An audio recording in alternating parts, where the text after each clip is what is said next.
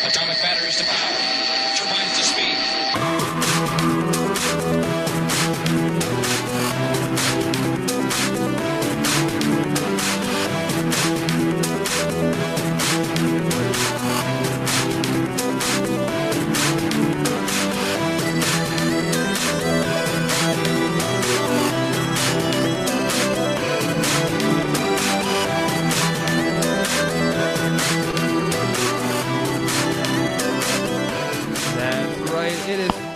Thursday night in Phoenix, and you're listening to the Absolute Geek Podcast. I'm Matt.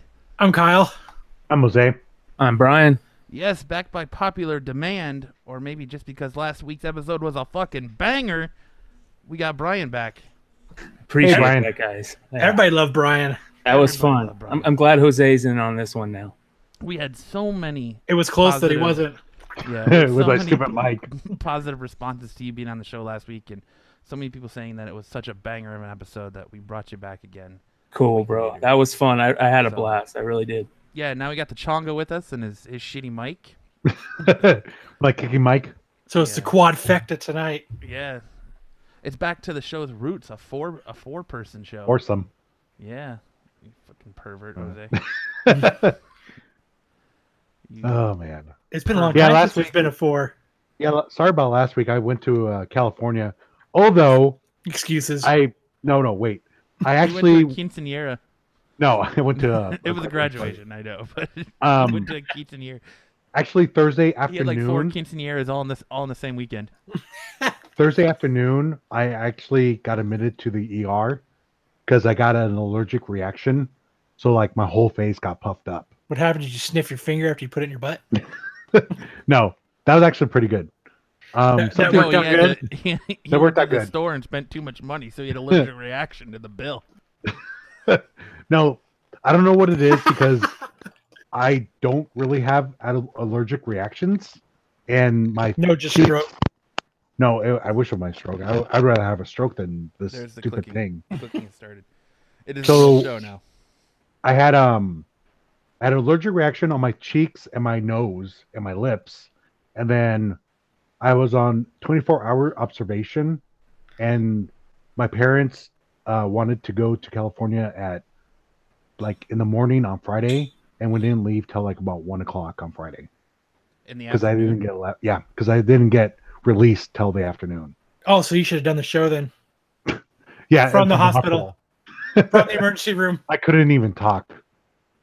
They hook you up with some major steroids, like some Yeah, they gave superhero me some prednisone, some prednisone, and some cocktail of um, uh, what's it called? Anti. inflammatories. No, no, that and uh, what's it called? Deca. it, uh, no, like uh, When like Z packs. anti-allergy stuff. EPO. Um, Oh, you had like Benadryl. they jabbed you with an Benadryl, but EpiPen. like a, different things of of uh, Benadryls had, and stuff. you had antihistamine. Someone Yes, the there we go. says hentai. Yeah. Hentai? No, he was just watching on his phone while he's in the emergency room. No, they actually um, prescribed me some EpiPens, so now I have a couple in my backpack. Oh my Just in case god, you're like an old man. Dude, I know. Like you just progressively are getting worse. Like next time we see Jose, he's gonna have a walker and shit. on. I think it's. I think, well, fellas, how's it going? I think it's time to t- contact Jake Gyllenhaal and find out where you can get a Bubble Boy outfit. Jesus. Yeah, it's getting worse. So that was my excitement for last week. That's why I couldn't do shit last week. Do you know what it was from? Like, do they have any Nope. ideas? Nope, they have no idea. So I'm going to see an allergist and go from there. Oh, another reason for Jose not to do the show on Thursdays. There's no, there's no cure for being a cheap ass, Jose. I'm just saying. Yeah, if only that worked. I'm not If I paying can for cure it. it. what do you mean five dollars for two corn dogs? And he just blows up and has a fucking allergic reaction. Man, I'm excited about the doctor bill. I'm still paying off the doctor bill from November. That's what your Bro, just go bankrupt. Just do what everybody else does and take those bills and just throw them in the garbage when you get them. Just freeze them. Isn't that what it's supposed to do? You just throw them away, be like, "Oops, never got this." and what, Doctor. Bill? Yeah. Never Uh. got this. You should go just start not going to Canada or Mexico for treatment. Oh, there you go. Mexico's too far away. Go to Canada. Oh yeah, it's so Mexico's too far. away. It's too far away if I'm dying. You can get there. Your your mom will drive fast. Well, all the money between your stroke and then everything else is with you, you you spend enough money to buy a fucking helicopter or charter charter a personal jet. I'm not gonna spend thirty-two thousand dollars for a three-minute ride. Fuck go, that. Charter a personal jet and just fly to Canada and get yourself some health care. Actually, they stopped talking or calling me because my insurance was like, stop fucking calling him. Oh, that's good. You're dealing with us now. Stop Yeah. calling him. You need to stop calling now. But Right. anyways, So, I want to want to get into some stuff here tonight. A little bit of a little bit of unpacking, a little bit of therapy session with you guys, and I think with Brian being here, this is going to be a, a really good uh, conversation. We all know that um, Batman 50 came out yesterday, and the New York Times kind of spoiled it on Sunday. Kind of. everything. Um, yeah, more. well, not everything, but they they spoiled a lot of it. Um, En- enough. yeah, Tom King got pissed and he took to Twitter and got all mad about it. And he's saying it's not really a big deal because it's the first the first part in a hundred issue story. Which, if this love story really goes a hundred issues, I'm probably I'm gonna out. punch myself in the face. I'm out. Just the Why way the fuck would you do the last that? Five issues. But um, w- w- my my big thing is with the spoilers, spoilers in our community, and the way it's handled. Um, Dan Slott, the, abridged. the uh, writer best known for Spider-Man, who's now doing uh, Invincible Iron Man, came out and he said that um, in an interview he said uh, his main concern he has about spoiler culture is that it deprives the storytellers the joy of surprising fans and preventing readers from experiencing the twists and stories in the context of the issue itself, as opposed to a recap of the story somewhere else. Storytellers want to tell the best stories possible. To do that, some of the most important tools in our toolbox are surprise reveals. If you rob us of that, you can kill the heart of a story that many people have poured months of their lives into writing, penciling, inking, coloring, lettering, and editors. For a lot of us, telling the story is more rewarding than any paycheck. It's why we do what we do. We want to be invested in a world of fantasy, to care about the characters and what happened to them as if they were real. So I'm I'm okay with that. I have no problem with that. Um, he said he continues and says it sucks for everyone. It sucks for you if someone jumps in and tells you their opinions, interpretations, summaries, snarky takes, versions of a story before you even get a chance to experience it for the first time for yourself. Isn't that what movie critics do? I'm just I'm just saying. Isn't that isn't there a whole like career built upon that with with critics? Um, Wasn't there a TV show with two guys that did it? Yeah. Um, however, Slott also differentiates between companies choosing to spoil the events of their own stories and comic book websites and fans online doing so. He argues that publishers are doing it to get uh, traction in the mainstream and outside of the usual people to buy the comics. They're doing it to grow the industry, bring in new readers, and make the industry stronger, so he can keep the lights on the, at the company and at brick and mortar stores. While he believes that comic book websites are also doing it simply for clicks, and fans online are doing it for attention. He notes, though, that one of the strongest aspects of this is when fans are so excited about a story that they want to tell everyone about it, even though doing so would deprive the other fans of enjoying it in some ways that originally uh, that originally fans wouldn't. As Slott notes, the whole thing is so d- damn frustrating. Okay, like here's where where I have um problems with this. Okay, he it to me it, it it sounds like it's a double standard where he's saying it's okay for the industry to do it. It's okay for the company itself to do it. But fuck all those people that are like us who are sitting here podcasting speculating on it or speculating on what's going to happen in the story or giving our opinions or our ideas and fuck us if we're correct. You know, that's that's kind of where I'm taking it because you and I do it all the time, Kyle, with Walking Dead.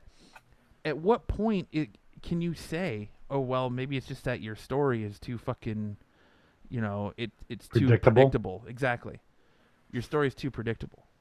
Well, that's kind of where it's come now because you know more times than not we've we've you know especially with Walking Dead we've actually projected it you know pretty close to what's gone on with it. I mean, maybe that is a problem. What's going on? You know, us as fans, and we've read and we've evolved and we've, you know, we've taken in so much, and there's so much online. You know, it's you know for us to read and reread and interpret. I mean, maybe it is too easy for us to just predict what's going to go on. At at some point though, like it feels to me like he Dan Slott personally, he doesn't want to take responsibility for the industry as a whole. He just likes to to lash out and like pinpoint fans and, and target fans like you guys ruin this or you ruin that or you know and to me He ruined just- Spider Man. Yeah this whole thing is just like Oh, he did more than that. I He understand it. what what the New York Times did was was fucked up. And I understand DC was building towards this or you know this storyline for months now. And they've drawn it out over the last couple issues, 5 or 6 issues. But honestly, after reading Batman 50, one what they spoiled wasn't that big a deal. Honestly, like you saw it coming. I I saw it coming for months. At I think I think if you go back to the episode, a few episodes, or well, more than a few episodes ago, when we first announced that they were t- going to that storyline, I said it's not going to happen. There's no way it happens. I got I got a kind of similar take on it, and I and I agree with. I think everybody that knows comics saw that wasn't going to happen. You're right; it's getting too predictable. But here's the other thing: I I totally bet that DC leaked that shit to the New York Times because here's the thing: everybody knew they weren't going to get married. So what's more important?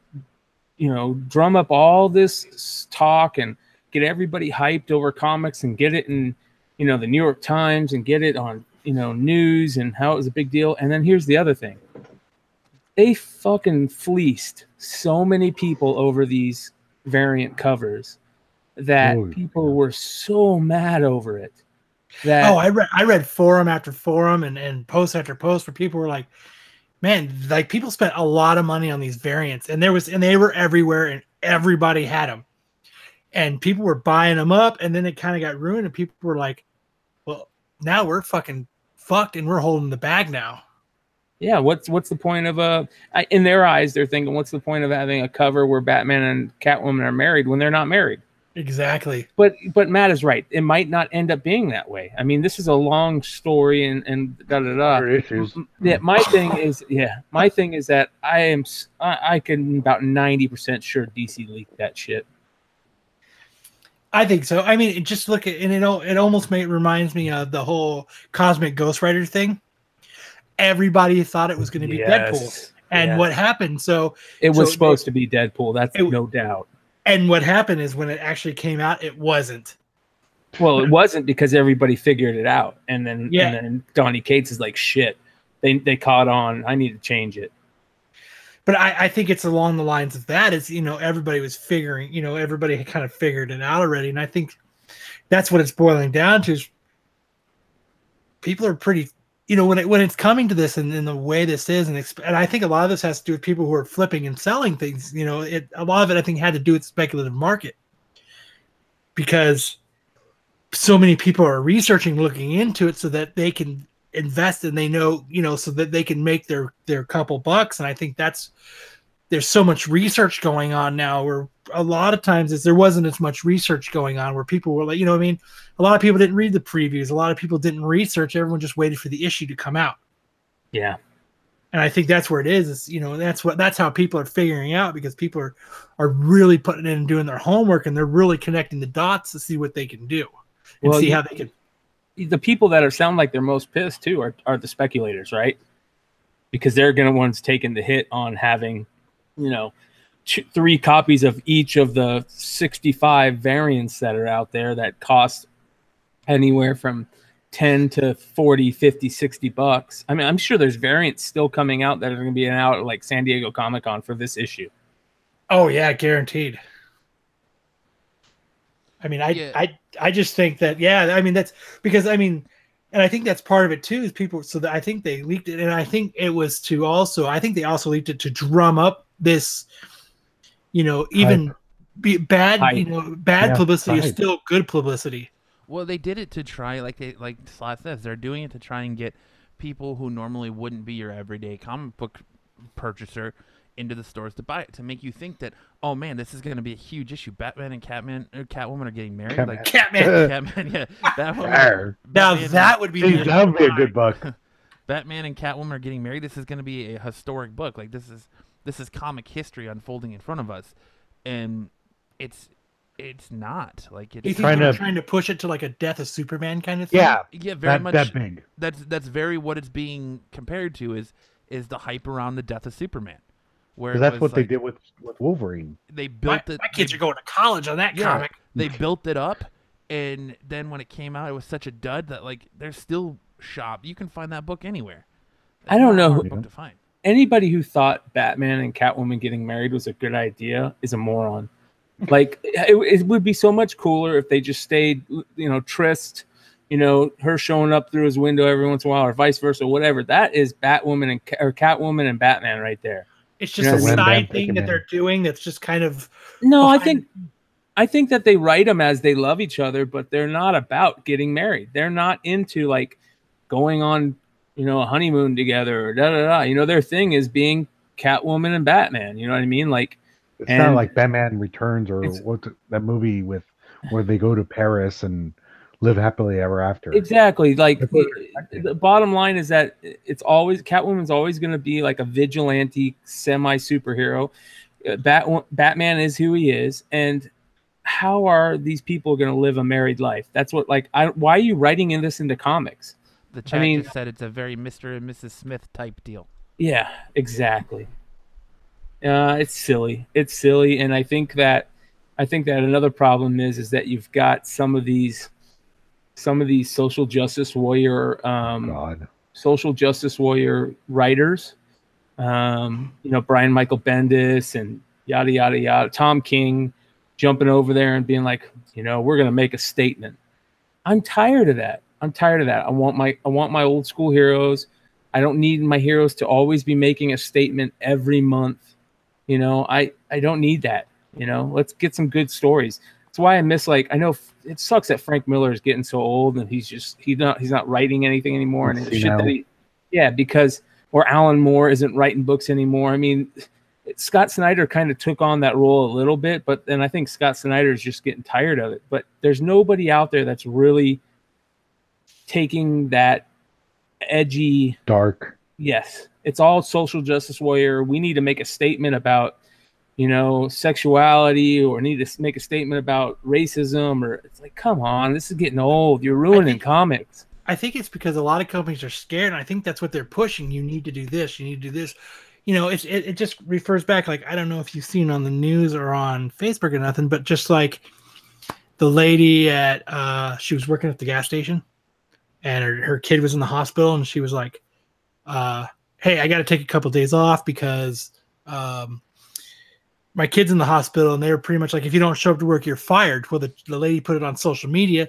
The corporate office heard it or seen the you know seen it when it went viral fired the manager and told her she could take all the time off she wants yeah they should let her take the time off but i think companies are so scared to be Overreact. But at that point, but no, and, I, and I th- and I think this is I think that kind of mentality is is coming down into you know and I think you know these up aboves at Marvel and DC are like you need to do this you need to do this and you need to do this and you know and you know writing comics is a job and they want to keep their job you know what I mean? Because you know it's it's the same mentality I'm sure as every other job. If you're not going to do it we'll find somebody who will. But into counterpoint Brian's argument, it's in certain situations like that, it sets up a good thing. Brian Michael Bendis, I, I've been an advocator that why are you going to take a main hero that's already been established and change his sexuality at this point in the game? Why not just make a new hero for the LBGT community to get behind? Why not just make a new hero? But in counterpoint, where Brian Michael Bendis decided to turn Iceman gay, that actually gave an opportunity to Sina Grace to have a to take over that book and, and give a fresh voice to that character and a fresh perspective on on Iceman. It's one of the most popular books at Marvel right now. Like i think that's a good thing though because you have somebody who lives that I'm, this is going to come out this might sound wrong Lifestyle. yeah but you have somebody that like Sina grace that lives that lifestyle right. and, and that can speak through that character where a lot of these these authors have no idea what they're writing I really Right. don't. I, like Dan Slott Spider Man was so far from Spider Man that Yeah. it ruined the character.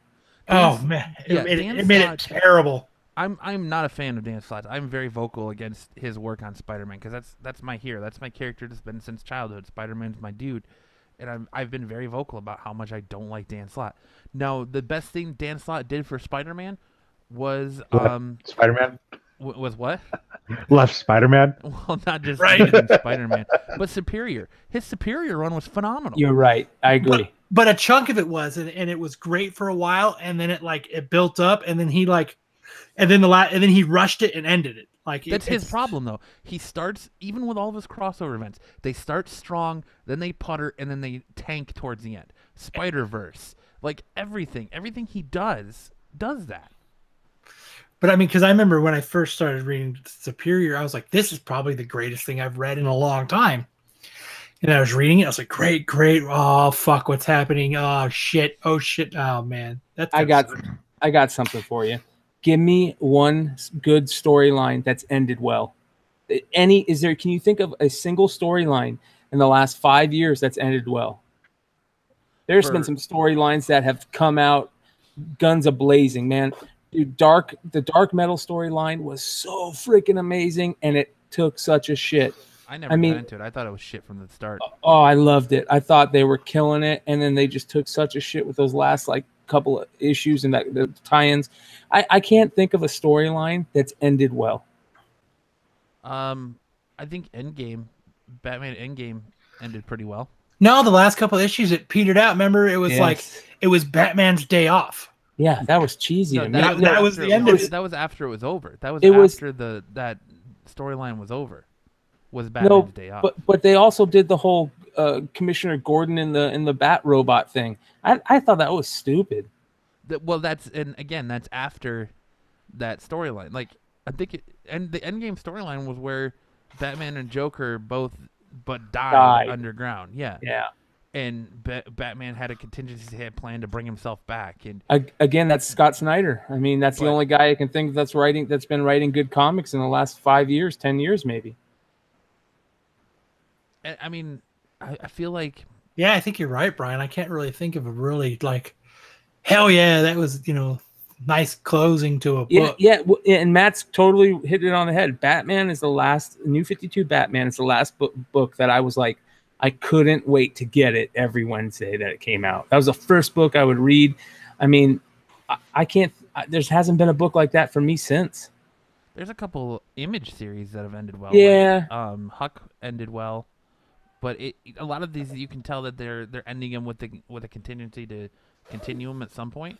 Yeah, and a lot of those image series are, are also they're built on the premise that they have a good ending. Like these artists, these writers go, okay, I got a killer way to end a end a storyline. Let's build around that. Yeah, but like Huck wasn't like a 50 issue thing. It was just Exactly. Yeah.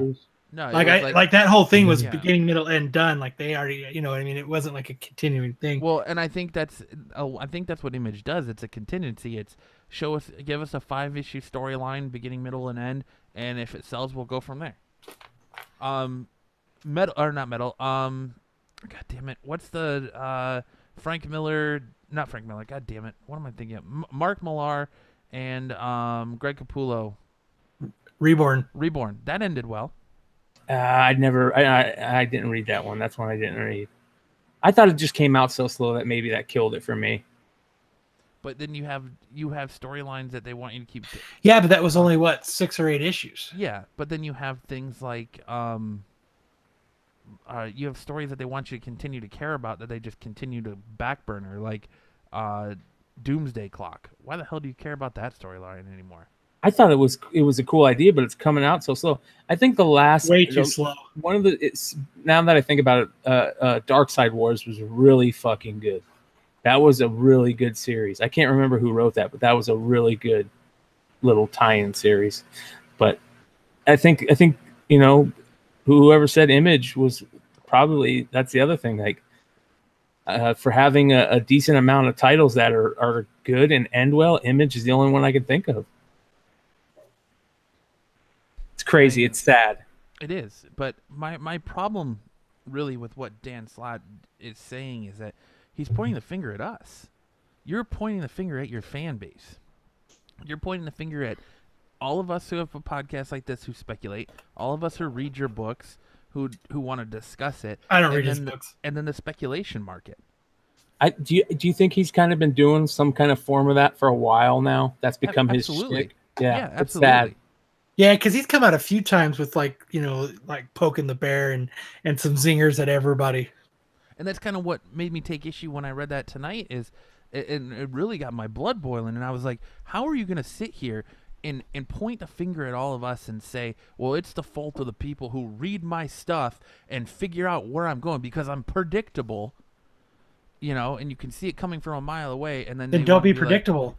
talk about it. Exactly right. Like- Don't be predictable. right doing the- right right in a direction that we don't that every week are going what the fuck is going on like this is great i cannot you know i, I don't know what's going to happen next that that then you know what that that should be his own personal reflection is maybe i need to switch gears and i need to do something different as a writer like the Whisper War. The Whisper War fizzled towards the end in The Walking Dead, but at the beginning of it, as it was ramping up, we didn't know what the hell was going to happen.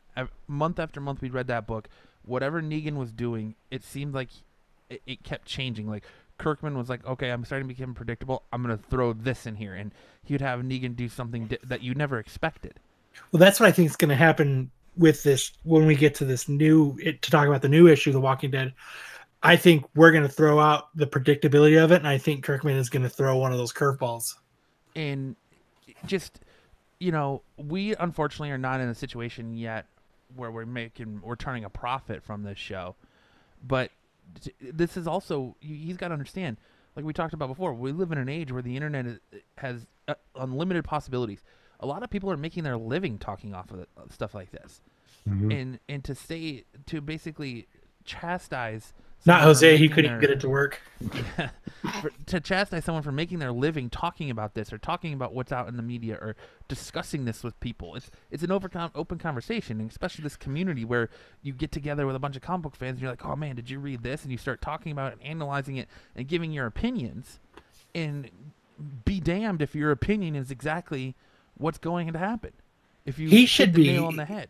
he should be he should be encouraging people like us to talk about it because it's you know i'm not going to toot our own horn but it's people like us that sit here and talk about that make people want to go man i think i really need to buy those last three issues and i need to see what the hell they're talking about and why they're coming to this conclusion. That sounds interesting and i think that's what when we did comic review book reviews i think that's what we did to a lot of our listeners is we gave them an insight as to you know what? I need to go buy that book. That's freaking cool. even the owner of Drona Comics told you that. I wasn't reading that book, but the way you guys are talking about it and are passionate about it, it made me check it out. You know, it's it's Which crazy. which book? It was I think it was Flash. We Oh, were, we're really into Flash at the beginning. Dude, Flash. That is that is right now. That is my favorite. That book is beat all. That's the one I look forward to, to reading it before above all right now. Especially with ha- what happened just in the last issue. Wow. Wow. Flash versus Flash versus Flash. Wow. Wow. Wow. Wow. We Whoa. went wow. And I agree Whoa. with you. They should be open and embracing to our community like this. And it, to me, it's like you're throwing shade at the community that made you. If nobody buys comics, if nobody speculates about comics, if nobody talks about comics, Dan Slott doesn't have a fucking job in comics. I wish nobody would buy his comics. I do too, honestly. His, he he ruined Spider-Man for so long, and and I've said it many times, and that's what pisses me off too. Is I've said it many times is that there's so many fresh voices out there. Um, we know one, Gregory Shone, who's writing Raygun. We you and I loved Raygun, Kyle. that book's awesome. Fresh voice. Shout out. he- he's a fresh voice out there trying to make it in the industry and and Marvel just keeps handing these books over to the same people that aren't doing them justice. It's nice to see Stephen Grace getting Iceman, but you know Back. Back again, yeah, but you know, I would like to see more fresh voices in the industry that are there that are just aren't getting their chance. All right, Matt. I'll do it. What? I'll st- I'll do it. I'll step up to the plate. I wasn't talking about you, Kyle. Oh, Do it, Kyle. If I mean if you want to write and you can write a good story, go for it. Who's getting married? Yeah, Kyle was getting married. the Flash with the Flash Flash versus Flash versus Flash. getting married. Yeah, they're gonna marry each other. I've heard a lot of people talk about this uh, this f- recent Flash storyline, like it's just it's killing it. That Yeah. and and Teen Titans are the two that people are talking about. That's just absolutely holding everything else up. well, they're rebooting Teen Titans, aren't they? Yeah, but I think I think the whole Damian Rebooting. Uh, the Damian storyline is just getting better and better, and whoever's writing him now, they've kind of got a uh, an idea of his voice. You know, Damian's like he's not the he's not the the Batman son that we all think of. He's you know he's a uh, as I've heard some you know a couple people say he's a he's a trained assassin. He's not the guy that's gonna not think about killing somebody. You know, he's he's gonna think about killing somebody, and he might do it. He's the grandson of Ra's al Ghul. Like, you That's know, and and that's a great storyline that they should be playing on more. Like the Super Son storyline was great. Why did why did they change that to a kids book? That should totally be an adult storyline because those two play those two two uh, uh, people just totally play well off each other. They do that whole um, you know Mel Gibson, Danny Glover type thing. Well, it's like it's like the yin and yang and the light and dark. Like it's, I mean, it's got everything to it. That's what I think. That's what's so cool about it. Is it's, you know, it's almost like, it's almost like having the angel and the devil on the shoulder. Yeah, and it was good. It was really freaking good. And then they killed it to put it to a kids book. Like, what's the point of that? How many kids are really reading DC? I hate to say it, but not many. Most of it is adults. Yeah. I was reading mm. it. I'm so far out of the loop on what's going on with Damian and Flash because I, I stopped. I stopped pretty much looking at those those books because it I just lost interest in them. See, the problem with what Flash has had is, is it's in the way I think it's just the way that uh, Williamson writes. It's it's it's like a high and low, like like when he's on fire, it's he's fucking phenomenal, and then what he does is he dips, and then he kind of levels out for a little bit, and then he builds it back up, and then it's awesome, and then it it goes back down, and then he levels back. You know what I mean? So it's like this wave is what he's doing. And you kind of have to do that. I think that's what any good story a storyline does, you know. It uh, it's hard it's hard to to smack you in the face with something amazing When- Continuously. continuously. Yeah, you have to slow it down. And I think that's what he does. So he, he brings it up. He's got an awesome storyline. He brings it down, he levels it out, and then he builds it back up. And I and you know what? And I think that's actually what's kept, you know, that's kept me to Flash, you know, since Rebirth. I, don't mean, know. what what are we? Flash started strong, and then in the middle, it that when they were switching artists and writers constantly, it, it hit a lull point, and then I think hasn't Williamson been the writer since day one? It was it was flat. Well, I'm talking about like the the one-off issues and stuff that they've done in through Ah. story arcs, but like until the Flash War, Flash was at a lull. Like you were even saying that you were like, I don't know, Flash has been meh. I'm just keeping reading because I'm invested. And then once they launched this Flash War storyline, that's when you were like, oh man, this has been amazing. It, It's been really good since uh, Godspeed was the saving grace to that book. The fact that they launched it with Godspeed and everybody loved it, and then when they got rid of him, and then they started this whole like, dude, it goes back to how many times are you gonna bring Thawne back to life? How many times is Eobard Thawne gonna come back to life? You've, they've already killed him t- twice in the book now. He, he's Well, back they- right now from a separate dimension. They need to quit killing him because he's a great he's a great evil character. He's a great Joker for Flash. Yes. Why kill him? Why why why why uh, take away that great story line? It's shocking.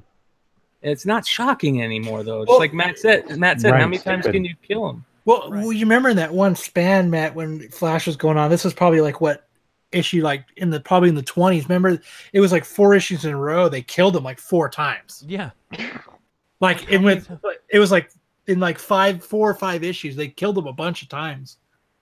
It was right around. you uh watched him get evaporated by Doctor Manhattan. Or well, he got a. I don't can't remember if it was Manhattan, but he he got evaporated at the bu- uh, during at the beginning of the Button story arc. Yep. and then he got killed before that, and then he gets evaporated then, And it's like, how many times are you gonna bring him back and kill him? And it's like Brian said, he's a fantastic villain. I don't know why you keep killing him. and he's Just to back. Bring him back again? He's back right now. Like, you got to kill him off to figure out a way to bring him back again? Like, it sounds like stupid writing to me. But who am I? I'm just some shitty dude on the internet talk, voicing his opinions. Yeah, Dan Slott. I'm just spoiling it for the world, I guess. Just wait till Brian Michael Bendis teams up on you. Him and Dan Slott are gonna are gonna do See, I've time. Yeah. never had a problem with Ben. Bendis is one of my my favorite writers. Like, yeah, but he's turned into the same thing that, in my opinion, that Dan Slott's turned into. He's like the social justice warrior that thinks that. I'm not saying that his voice doesn't mean something or count, but I just get tired of the social justice crap. I, I understand it every once in a while. It's needed when it's needed, but they're they're ruining the importance of a good, you know, reason to come out in that type of role because they're always in that type of role. I'm hearing the difference in. I'm hearing that his run right now in Superman is saving that book. I don't know. That whole new character was cheesy as hell to me. I heard that he's doing some crazy things with Superman right now that er, is saving that book. So I, I don't know. It's so I don't, I don't, it's so hard. This is such a hard industry to, to gauge sometimes, but to even have a voice in because where where does your voice fall? You know, how much of it on is- Twitter. How much? Well, apparently, how much of it is though the company pushing them to to kind of say this? Ah, That's what the I agree. You're probably right. That's why uh you know there's there ju- what what happened didn't something happen just recently where they had to kick out a uh a, a editor one of their main editors for some social justice warrior bullshit Um, there was a thing in X Men Gold, Jose or Blue, that slipped through, like earlier last. Oh, because he had like um, he was drawing something in the background, and for some reason it like means something. I don't know what it means. yeah it was some islamic phrase but Yeah. i don't think i don't think that was it i think it was what's his name uh went and acted like he was a you know a 13 year old japanese girl on twitter to pull some social justice move and they caught on uh who was that guy that's who Oh, that's have the guy no that idea. I have kicked no out idea about that. yeah it was the last dc editor and they had to kick him out because they found out that he was acting he he went and you know paraded around as some 13 year old japanese girl to try and you know have a social justice voice and it got caught and that's the funny thing to me is that that, that type of shit keeps happening I just, Hmm. I'm glad Dan Slott is off Spider Man. I That's the moral of the story. yeah, pretty much. I want to help sponsor his retirement party. My problem is just that he's it's point. Why do you have to point the finger? Why does it matter? Like all you had to say was, yeah, you know, people who spoil stuff, it's it's shitty, but it's a shitty world we live in. But we live in the internet age. Dude, if you're going to see Ant Man and the Wasp tonight, congratulations. The mid credit scene is already online. I could spoil Jose. it for you right now. I'm choosing not to because I'm not a piece of shit like that. This is a show where we never, we we rarely ever spoil anything for you, and if we're going to, we give you We'll ample amount of time. Yeah, we'll tell you, hey, spoiler alert. When I was doing movie reviews, I gave you my opinion in the movie with or without spoilers, and then if I was going to spoil it, I gave you ample warning saying, hey, this is where I'm going to spoil it. If you haven't seen it, shut it off now. Here we go. You know, I'm not Yeah. going to sit here and just leak out spoilers for you. And that's the, yeah, the New York Times did it, but like Brian said, who knows how much of DC was behind that? We're never going to find out. Unless I think someone- they're a lot behind it. I think someone wants to break it down and be like, oh yeah, th- like we got this, this, and this, and show emails from d- heads of DC saying, listen, put this out, put this out, put this out, leak it. I don't think that hurts their sales. Though, why would you, you know, why would you want that out there that you you've been building the story arc and then the fucking three days, four days before the book comes out, you fucking ruin it? I mean, do you think it really hurts sales that much? Um, so speaking of spoilers, probably not. Speaking of spo- spoilers, what what do you guys think of the Walking Dead TV show? What TV show? Just playing. They said today that uh, I read it online today that uh, Andrew Lincoln's already back in England. His part of whatever Yep. he did in The Walking Dead is is already Done. filmed. So that means So now they're actually speculating it all the way back to five issues because I think or yeah I have episodes. a theory on that too. What's that? My theory is that we're reading too much into it. What do you Here's the mean? thing. The Fourth of July is a huge holiday here in the states. I understand they don't celebrate in England, but it's a huge holiday here in the states. Okay, they're getting ready. We're we are right around the corner from the h- biggest time in in our culture, our our community. Like we're we're about to go into overdrive here. Because Are you saying Andrew Lincoln left because he's jealous that we beat Britain on Yep, July That's exactly what I'm saying. You got And it. and he, He is jealous that we won our independence from Britain. That's exactly So- what it is. So he so left. he, he he was a little bitch and he got on a plane and flew back to England. No, no. So What what I'm I'm gonna saying go back to driving on the left side of the road. Fuck these people. we're They we're weeks drive on the right, away. though, I think. We're weeks away from San Diego Comic Con. It's the biggest time in our industry. Like, we'll be pop. We'll, it, it feeds us for the next year. We'll be popping off with information for weeks to come after this on podcast. But I think it's, you know, they're doing episodes. He probably wasn't on the call sheet. July fourth, they're probably gonna take it off anyway.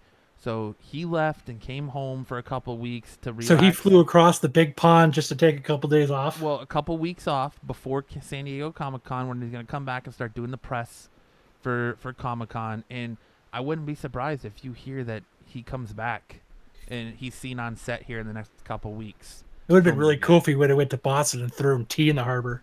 Oh my god, Dude, he's gonna get totally murdered at San Diego with questions about him bailing. I, I mean, bet you- why? Imagine if he didn't show up. I wouldn't. He'll I'd be like, fuck that. Fuck you and your American fireworks. he did have a cute. He did have kind of a cool request though. Did you see that in that article? You request. Yeah, cute request. That you guys fucking start using driving on the left side of the road. Yeah. He said that um, during an interview in 2014 that he texted Scott Gimple and said, "Promise me when I die on the credit sequence you play Johnny Cash's version of The Hurt." And Scott Gimple was like, uh, "I can't guarantee you that." So he wants it, when and when whatever happens to him in the show on his final episode, he wants all the fans to play Johnny Cash's The Hurt during the end credits. Won't do it. I refuse. I'll do it. Fuck nope, it. I refuse. Fuck it. Pass. They'll they'll they'll get that. They'll be able to play that. They have to. That's a freaking cool. That's really cool. There's no way they wouldn't be able to pony up the money, pony up the money for like 20 seconds of that song. I don't know. Did you see I'm- the I'm not CGI to at him, Shiva? I'm not mad at him. He's been Rick Grimes for nine years now, dude, and he's got young kids, and they're growing up, and that's nine years of their life he's missed between going back and forth. Like That's part of the job, yo. I miss. Yeah, you but- know what? I work a lot of hours too, and I've I've missed a couple things too. So it's just the way it goes. But you're That's what not happens when you put dinner. You're dinner not on. missing plate. months and months of of events because you're off shooting a TV. That's show. what you sign on when you when you ah, when you do an American TV show and you're fucking a Brit. yeah, well, You know what he should have did? He should have moved here. I'm not. Him and mad his family. for leaving I am. show. I'm pissed. If I see him, I'm gonna trip him and throw water balloons at him. That's you're showing him, Kyle. And if he talks with an accent, I'm gonna say, "Speak like Rick, fucker." I think it gives it. I think it gives the show a new dynamic. Like, Yeah, dynamic of it sucking. I don't think he's gonna die though, and I'm, I'll, I'll stand on that hill until I gonna watch die. the episode. I don't think so. He's gonna die. I don't think. He's I think he's gonna get on that helicopter and fucking fly away. That's what I think he's gonna do too. it's gonna come and it's gonna land and it's gonna be like he's gonna get on it and say, "See you later, fuckers." He's just gonna fly off. I'm going back to England. Mark my words. Mark my words right now. July fifth. Don't piss off Dan Slott and start speculating. Oh, I know. July 5th, 8:19 p.m., episode 158. I'm saying it right here. Rick Grimes doesn't die when he leaves the show. He leaves and then they Eric Forman the shit out of that. When that show is coming back and for the final oh, season, the final episode, He's gonna come Andy back from Lincoln, Africa? Andy Lincoln's going to come back for a couple episodes. I'm I'm telling you. I think they're gonna do like the ending to Hulk, the show. There's no they're gonna play the music and he's gonna be walking the street trying to hitchhike. There's no way Robert Kirkman lets them kill off Rick Grimes in the TV show before What I've gets to do read is it was part Robert Kirkman that that initiated this, that helped it along. I'm telling you, there's absolutely no way Robert Kirkman lets him kill off the Rick Grimes in the TV show before he does it in the comic book. I bet you they rip his fucking head off.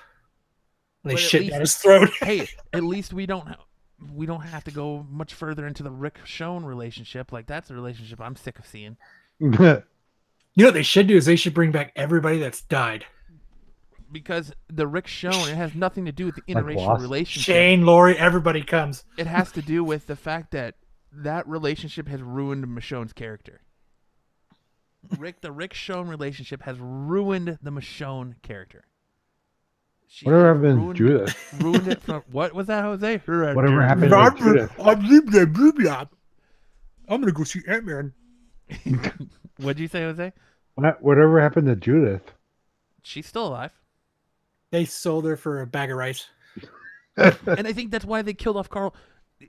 Killing off Carl in the in the in the show works because they still have Judith. They still have that hope, that bright spot for the future. Judith, I think, is going to st- move in and take over more of the Carl esque role. And they're kind of, I, I think, Wouldn't it be cool she time lost jump- her eye too? With the time jump, you're going to see her The other eye. older. With the time jump, you're going to see her older, and she's going to kind of fit into that that age range where Carl is in the comic book because he was growing up too fast in the show. I think that's one of the reasons they decided to kill him off. So it makes sense to me.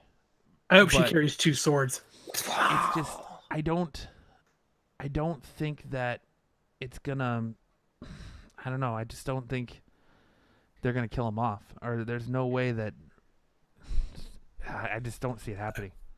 I I, don't see it I. I, I hope they, they they make it like I hope three of his five episodes is him laying there dying. Well, you really think that they're gonna let? You really think that that Robert Kirkman is gonna let them kill off Carl and Rick Grimes before he gets to do it in the comic book? Uh huh. I don't think I so. sure do. Why not? because that would kill the comic sales. I think. No, most people that I mean, we're 180. Tell me, issues tell in. me, please tell me, and I want all of four, and I want all of your guys' opinion. Glenn's death. Does Glenn's death have the same impact in the comic or on you if you saw it on the show and then read it in the comic? What do you mean? Glenn's death. It does. Everyone was crazy about Glenn's death. In the, they went crazy after Negan kills Glenn in the comic, right? If you if you saw that happen in the show and then in the comic, it, it loses its thunder, right? Yeah. Yeah, I agree. I I would think you only get the thunder if you didn't know he was going to die. For the people who did know who was going to die, then the thunder's not there. Well, was the That's what? what Here we can prove this right now. Was the thunder there for you guys that watched the TV show when you knew he already died in the comic? No, It I was, was, expecting for him to die. because I, even though I expected it, I wanted to see how it, they were gonna handle it on the TV show. And Big Red, he took took the thunder away Yeah, because you wouldn't expect it just one person. I under I completely agree with you there. Him killing Abraham first took that, or him killing Abraham also at the same time took the thunder away. Yep. Like if it was just Glenn, it's emotional, it's raw, it's rough because you loved Glenn. And where they fucked that up too is when they tried to play that whole "oh is Glenn dead" like before that. Oh, like when he rolled Yeah. under the garbage can They fucked Yeah. that up. like a dick. So it's like they they fucked that up there, and then I just think if they if they kill him in the show and then they wait another 19 issues and they kill him then that it's just not going to have the same impact that it would have because you know like they killed Lori early but they waited a long time to kill her in the comic and it was a you know what I mean it was real impactful then I didn't think so. I thought her death was very underwhelming in the comic book. Really, I thought it was impactful because because it was. I thought it was you know, and they, they they gave it its its you know its due and and they centered her around it and everybody kind of came in and said their I piece. And it was kind of a like everybody got their they got their piece out on her and and uh they got to say what they really needed to say and get out what they say and say that you know the, the, the things you can't actually say to somebody because they've died they actually got to say that to her prior to it and i thought that that's actually was kind of a cool thing I felt like it was very washed over. Like that was a cool part that they all got to say their piece, but since then I feel like it's very washed over. Like yeah, you've seen Rick like go through the morning and kind of laying on her grave and crying, but Other than that, they really haven't dealt with it. it it's been like business as usual. Now, granted, a lot of that is because they took a lot of time away for a focus off of Rick, with them going to um, the Commonwealth and now coming back, and the focus is kind of back on Rick. But you, you, it just doesn't seem like it's very effective. Like Carl's going about his business at the hilltop, and it just doesn't seem like it's really affected anybody. It's been like business, like oh, it sucks, but now it's business as usual. But I guess that's the feeling you're gonna get in this this type of world is that people are gonna die, and you just kind of gotta accept it and move the fuck on. Quickly. But I think you're Rick Grimes is your main character, man. This the this has been Rick Grimes' story for 180 some issues now. It's been Rick Grimes' story since episode one of season one, and you you can't. I, I just think there's there's no way. Kirkman Kirkman is kind of he's kind of cocky. He's kind of arrogant, and I don't think there's any way he lets someone take that thunder from him. Like, I really I really don't. Well, they're about to. Hmm. I don't think he's going to walk off into the sunset on a horse with I no think- name. With with the way they set up last season with Daryl and Maggie and Jesus all like conspiring against him, I think they exile him and he leaves. You mean they're going to pull what, the, what what he did Yeah, to Carol? Exactly. They're, just gonna, they're going to give him a backpack and a car and say, "Get the fuck out of here." Yep, they're gonna exile him. I think no. I think I think it's gonna. It's got to be. It's Rick Grimes. If they're if he's leaving the show, it has to be a production. It has to be something big. It can't just be. Here's a backpack. See you later. You got to go. We don't agree with you. It, it's it's got to be big and it's got to have fireworks behind it. It's it. what do you do with Judith then? Oh, that's a The same good thing question. Doing. I think they keep her We went to Michonne. What- what because they're you do with not Judith?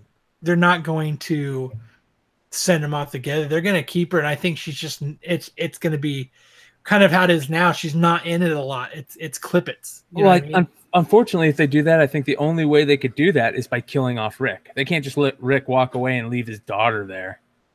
And I think they've known for years. I don't think it's been a secret in the the Walking Dead production that Andrew Lincoln was going to leave. If you look at the way the show's going, it, it's like it's like gears, man. Gears in the engine or gears in the transmission. He was going. He his his whole focus at the very beginning when he woke up to the hospital was to find his wife and kid. Found them. Okay, going from there. Then his wife. That's when they should have ended the show. then his, then, yeah, then his wife dies. Okay, so then he's he's still got his son he's living for and his daughter. That well, his daughter who could be someone else's daughter too, and then now his son's dead. He's only got his his daughter left, but then there's that uncertainty there that she's not his. So he's really got nothing left to live for in the show. Really, Oh man, I just I don't I personally don't think they kill They him off. they fucked up so bad by killing off Carl. They Yeah. really did. Oh I don't man. think They they really let- shot themselves in the foot. I don't think Kirkman lets them take that Yeah. thunder. He I don't he that's They've the- done that a lot. the death of Rick Grimes is something that Kirkman has said from the beginning that's going to happen. You're going to see it play out in the comic books. I don't think they let the show take that away from him. You're just gonna see it in the show first. I don't think they let. I don't think he lets the show take it away from. Him. If the show does it first, then I expect him to top the shit out of it. Like it's Yeah, well, completely different in the comic book. He's come out and said that he's had the ending for that the whole- for the whole for that storyline the whole time, and he's just waiting for it. Right? I mean, I I remember him saying something about that. That the whole plan is to have an ending w- with Rick, and he knows that ending. He's just got to wait. He's wait until he's ready to do it. But So- my my whole thing is I've been I've said, and and Kyle I don't know if Kyle still agrees with me or disagrees with me with what. My whole thing is I've said from the beginning issue 200 is when we see the death of Rick Grimes. I think that I could agree with that. Where I got one for you. Can Okay, go for it. anybody can anybody other than Robert Kirkman write Walking Dead? No, absolutely not. No, I just should- don't think it'll have the same because the way the way he builds up and the way he misdirects and the way he he he can bring you in and out of it. I don't think another writer would be able to do The Walking Dead enough justice to make it Well, keep here's going. here's the thing. If that's true, man, Image is going to be fucked because that's their only book that sells worth of shit. I think that's the reason why it's still going on as long as it has. Because they've came, they went to Kirkman and went, listen, we'll make you CEO if you just continue writing the book. We need the sales. You think so, huh? Look at what they. I, I don't think they have anything that even touches what Walking Dead does. I I agree. I, I honestly have to c- completely agree with you. He's a powerhouse. Look Yeah. at him. He sold. He sold. Um, uh, Walking Dead to AMC. He sold Outcast to Showtime, even though we still haven't gotten a second season of that yet. Hmm. That's No, it's out. overseas, but it hasn't Yeah. come out here yet. it's good. um, he sold Outcast to Showtime. He m- went and made a huge deal with Amazon, and now he's bringing in, uh, Invincible as an adult animated cartoon to Amazon. Plus, you're gonna see a bunch of his other Skybound properties on Amazon. It's, it's. I think. Uh, well, the only thing I think, the only book I know that comes close to Walking Dead sales at Image is Saga. Yeah, but I don't think it's anywhere near Walking Dead. I don't think so. And Walking Dead is definitely the number one book, but Yeah, I think Walking Dead was like the number one book of all books for like A while. yeah years. it just So the and people are like, oh man, Walking Dead. Like, you you get into it. Like, you Walking Dead, you start caring about these characters, and then when they die, you're like, oh man, that that sucks. And like Jose said, when Glenn died in the comic book, I was like, what? I went crazy. I started texting people. I was like, dude, did you see this? You got to read this Walking Dead. Blah blah blah. Nerd rage. Yeah, pretty much. In like in the show, it was built up because you were like, like for me, the best example, Gwen Stacy's death. I'm a being a huge Spider-Man fan. I've always wanted to see her death play out on the big screen, and I got that in a, in Amazing Spider-Man 2. Yeah, it wasn't exactly the same way, but it was it was satisfying to see it. Even though I knew it was going to happen, it was satisfying seeing it play out on the big screen. I don't think the only time I got a tear from a comic book when I actually read when Gwen Stacy died in the book. Yeah, but like if you see it, what what are people gonna say though? If you see it play out on a TV show and then oh they're just copying the show when it happens in the book, like you know it's like man like that's that's a piece uh, that all connects together. Like that's a piece of of your your remembrance and history and your joy in that book. Because when you see her die in a book, you're like, man, that's crazy. Like it hits you hard. And then when you see it play on the big screen, it's a little bit of satisfaction. That like, man, you know, it, it kind of brings you back to reading it that remembering it and reading it that first time. You know Yeah. and I just I don't think and that's kind of like Walking Dead. You get invested in these characters, and then when something dies, you're like, "Oh man, that sucks." And then when the TV show it happens, you're ready for it. You're like, "I'm." That was the same thing with Glenn. You're I'm ready to expecting see this, right? I'm expecting this. I'm ready to see it play out on on TV and have a narrative and a voice put to it, other than what's in my head. And then they steal the thunder by throwing somebody else in there with them. Eh, they shouldn't have done that. They should have done that and the fake death before it. Yeah, That really ruined it. It's lame. like Preacher. Preacher is another good show at AMC, and it, it's been very different. Like I hated the first season of Preacher, loved the second season, and I've yet to watch the third that just started. But like, I just there's so many comic book shows out there now that are, I don't know. But Walking Dead, I, I I stand on it. I don't think they kill Rick Grimes. I'm just saying. I just don't see him like walking off into the sunset though. I don't, and I don't see him driving off in exile. Them just saying bye bye. Well, okay, so I don't think they kill him. You think they kill him, Kyle? I think they kill him. Um, Jose, where do you stand? Yeah. What with uh, Rick dying or not? Yeah. I think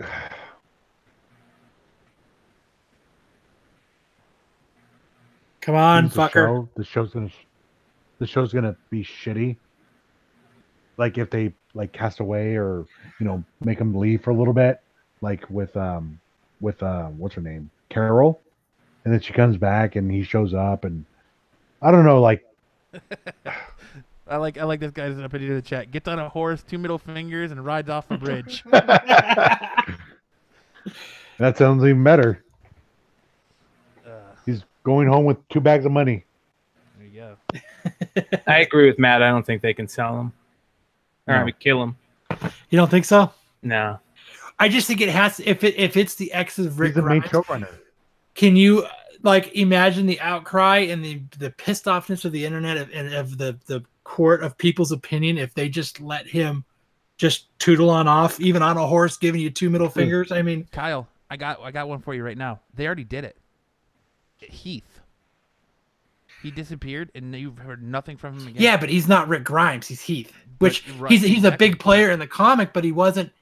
They they never wrote him as a huge part of the show, so most people didn't even notice he disappeared. We didn't even notice he disappeared for episodes until one day No. we were like, Yeah. "Hey, the fuck is that guy at?"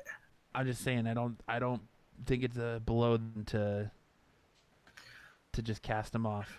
I think it would be shitty if they just he just fucking they just stopped talking about him like he was never there. Can you imagine that? Where's Rick? Who the fuck is Rick? Who? Rick Grimes. Who? There Who? ain't no Rick Grimes. You you can't. You just can't have Rick Grimes meet a. I'm I'm just on that that hill that Rick Grimes. He's been the main guy since the the minute, and I know I've said before. What if Rick Grimes is becoming the, the villain of his own story? And I still stand behind that. It it I almost think- feels like that's how it's playing out. I think he's gonna take Daryl's. I think he's gonna take Daryl's uh, jacket and and motorcycle. He's gonna take Megan. He's gonna he's gonna take Lucille, and he's gonna ride off. I just, I think, like I said, I think he's becoming. You're starting to see him in the in the comics become the villain of his own story, and I, I think they're gonna kill him at issue 200. But I think he's he's got to go out in a huge way. You can't send him out in a whimper What is with a Glory? zombie bite. Glory? Like it's not like he can get. If they were gonna send him out in the show, the best way. If you wanted to end the show and you knew he was re- leaving it, the best way to do it was at the end of season eight when they ended it with with Rick, the shot of Rick and young Carl on the farm again. That was it. It felt like the end of the series. You should have ended it there. And Nope, then they they just never talked. And they just never talked about him again. It, what what do you have to do? You just you just beat your biggest. You just finished off a war, a quote unquote war. You just beat your biggest enemy. It's more like the a person the person who, tantrum. who Temper posed the most threat to you your trees are aligned end it end it. It should have ended there. You didn't need the whole rick and the whole like oh we we're against rick grimes with maggie and glenn or not glenn but maggie and daryl and, Jesus and, and jesus. all you didn't need that. You ended it with the shot of rick and carl on the farm walking up the road holding hands. It's over. Well, they didn't. So, but I, I just I don't I I don't think missed think. opportunities. Well, yeah, swing and a miss, and uh, I I don't know. I just don't think they. I don't think it, he can go out with a whimper. I it has to be something. It has to be something big. Like, hey, I'm gonna go. Uh, hey, there's a you know there's a town you know, 15 miles away. I'm gonna go check it out, and he just never comes back. oh my god Jose. I thought it should have ended. I, I, I said, Oh. how many episodes ago did I say that, Matt? Right? yeah That it should uh, be like the end. It- episodes ago. Yeah. it- that's what they should do. He's fucking hitchhiking. The music, the piano music's playing, and he's, and he's walking down the road. Goodbye, Rick. I'm sure people are, Goodbye, people are sick Carl. of hearing us talk Walking Dead. We got our we got our stances. I say he lives. Kyle says he dies. Jose says he dies, and Brian says he lives. So, we're, But we're what do you think? What do you think happens, Brian? What do you think that they what they need to do? I I don't know, but I I just don't think they, they can kill him like Matt said. I don't think you can. I just it's got to be some part of a some kind of storyline. I think they probably he went to the writers and said, "Listen, I got to go, or you got to give me a break." And they went, "Okay, we'll give you a break. We'll figure out a way to write you out of the storyline for a while, and it'll be part of the storyline." And yada yada yada yada. You're gonna go His live with the garbage back people. into a coma. He's gonna fall back in a The coma. garbage people are all dead. Well, the one girl isn't, is it? Isn't she? No, sh- she's not. But they're gonna go. He's gonna He's go gonna cheat married on. to her. He's gonna go cheat on Michonne. with her in her art. Jeez. I just I don't know. But switching gears, as long as we got Brian here, I want a little bit of. uh We're gonna do a little speculation here. Ooh, Um, fancy! Ooh, I'm excited. It made me all tingly. So, the next big Spider-Man um, event is Edge of Spider-Geddon, and it was just announced today. Um, she's making that Marvel money now. You're goddamn right, she is. um, Edge of Spider uh, Edge of Spider-Geddon, and it was just announced today that um, Edge of Spider-Geddon is going to debut two new Spider-Men, Uncle Ben and Norman Osborn. That's So- weird. Home Yeah. Edge of Spider-Geddon 3 is adding a unique twist to the story where Peter successfully saves Uncle Ben's life with a blood transfusion, turning him into a spider hero. And then September's Edge of Spider-Geddon 4 So will he's, he's gonna dig him up. well, no. So when he gets shot, he basically um, offers up his own blood to do a blood transfusion for him, and in doing so, he is going to get spider powers. Like And then- Captain America. And then Edge of Spider-Geddon 4 is going to introduce Norman Osborn, where he gets bitten by a radioactive spider sometime after Peter, and Peter influences him to do good in the world as Spider-Man. Is Dan Slott writing that? No, Oh, he's not. Recycling So- old stories. I think they're both garbage. And I think that if you want to spec on something Spider Geddon or Spider Verse, you, you spec on what we talked about last show, and that's that, you know, first Spider Gwen. But you also spec on the fact that they're talking about doing with Kevin Feige saying that, you know, Marvel's going to be half female characters. You start specking on Silk, you start specking on Kamala Khan a little bit. And there's a book out there. I'll let you do the searching, all you people who want to go, you know, spec on it More view.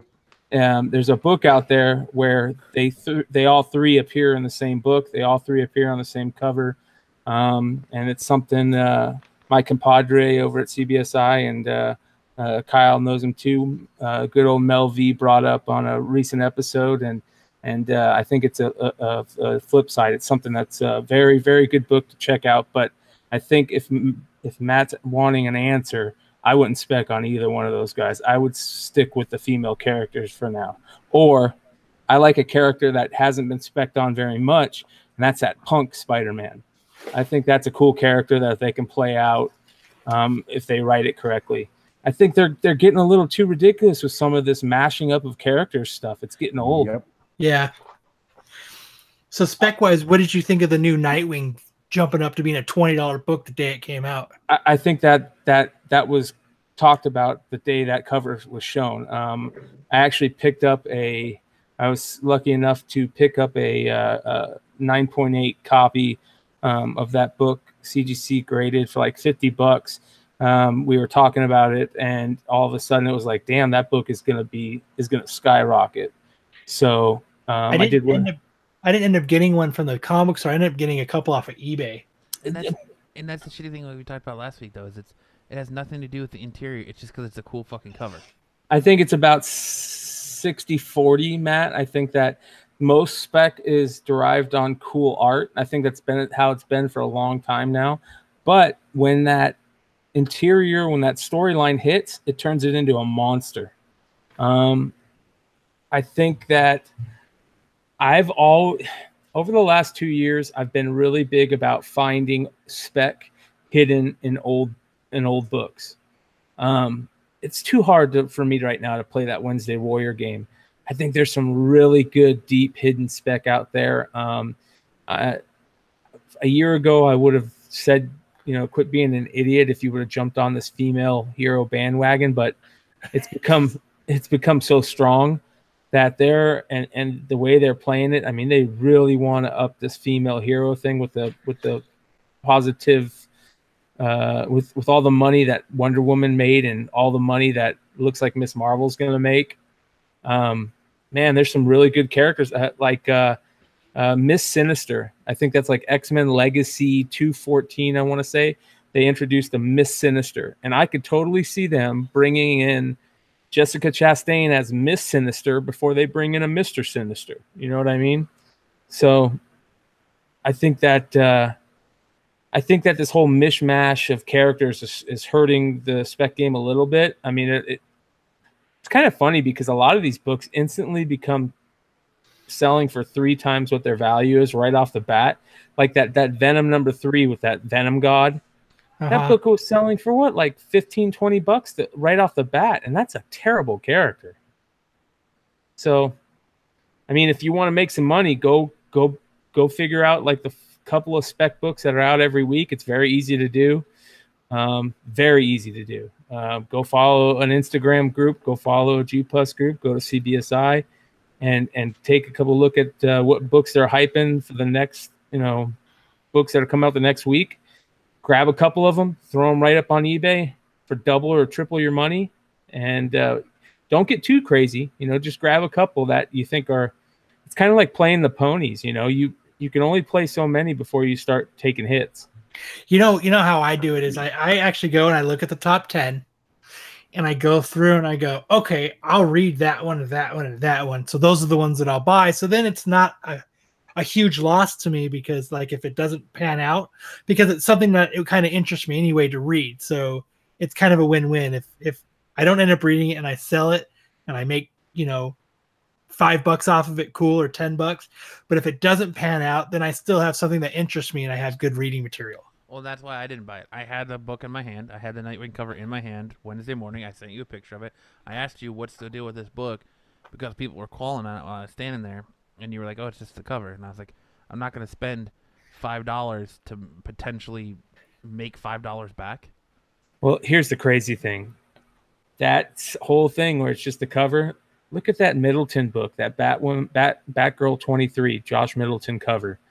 That thing is a two hundred dollar nine point eight right now. It's a fifty dollar raw. And the book after it, it's, it, it's super hot too. Yeah. It- So it's selling for good too. people love cover art. I mean, Especially Josh, Joshua Middleton. He's awesome. yeah, he is. He's really good, and he's got some hidden hidden gems out there. So Yep. um, I don't know. I, I really like to play. I like to play the uh, the old school stuff. Um, I think that there's some really good spec in new stuff. I think it's hard to play the long hold in that stuff. Um, but I'll tell you a book that I'm playing long hold spec right now, and I'm kind of giving away a little secret here. And I'm sure some of the flip side guys, if they hear this, they'll hate me for it. But uh, um, I picked up 20 copies of. Well, I ordered 20 copies off of. Uh, uh, it's either Midtown or DCB Service. I can't remember. Um, but um, that Skyward book, um, uh, Josh or uh, Jock is doing a second print cover. Uh, it's short. It's going to be short printed. They're probably only going to do like fifteen thousand copies or so, and uh, it is a killer story. I, I got number one when it came out. I read it. It's a really good story. It's about uh, it's a story like it's almost kind of like. Have you guys seen um, uh, uh, what's that uh, that movie that came out that Spielberg did just recently, where it's like the internet Ready Player One. Ready Player One. There you go. Have you guys seen that? Yeah. That movie is kick ass, and that's it. This it's got that kind of feel to it, and and basically what it's about is uh, a girl that grows up at a time where gravity kind of s- s- uh, gets more and more, so where you're not, you know, the weight isn't as much, so you can kind of almost fly. And um, she grows up in a world where gravity isn't there, but her dad is you know still old school and believes in gravity he's scared about it. And it's about this girl trying to you know learn the world and growing up in a world where there's no gravity. And man if that doesn't sound like a killer movie idea i don't know what is. And uh, it just got optioned by the um, the guy who uh, brought lucifer to the screen so I'll I'll give you one. I don't know if you. I talked about it on a couple episodes ago. I don't know if you heard it right after Phoenix Comic Fest.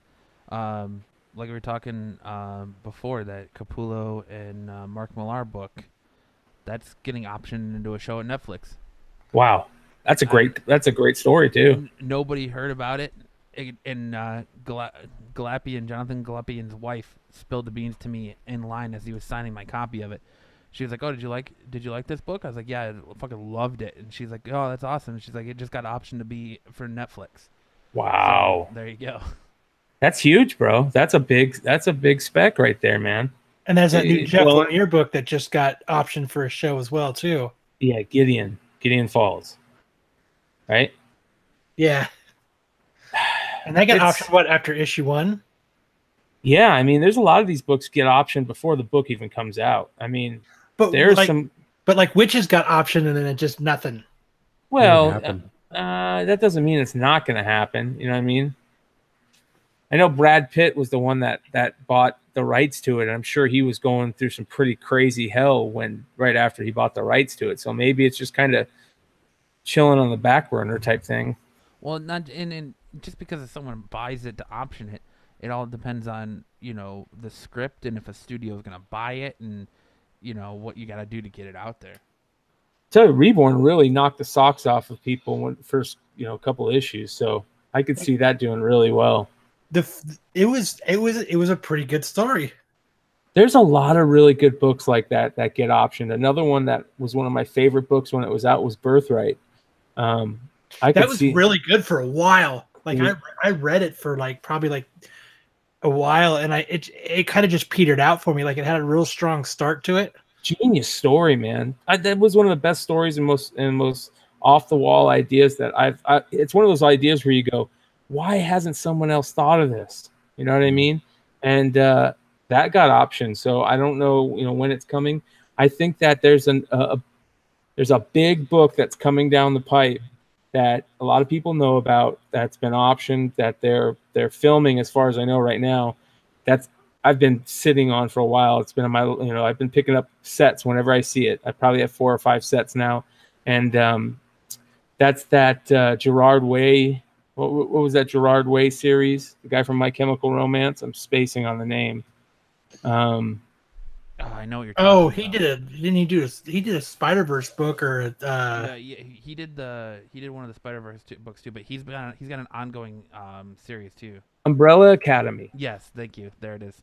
that is a great, great, great comic to be put on the small screen. And if that goes to Netflix, I think it's going to Netflix, right? Is it Netflix that's that's taking that? I'm not. They take sure who's everything.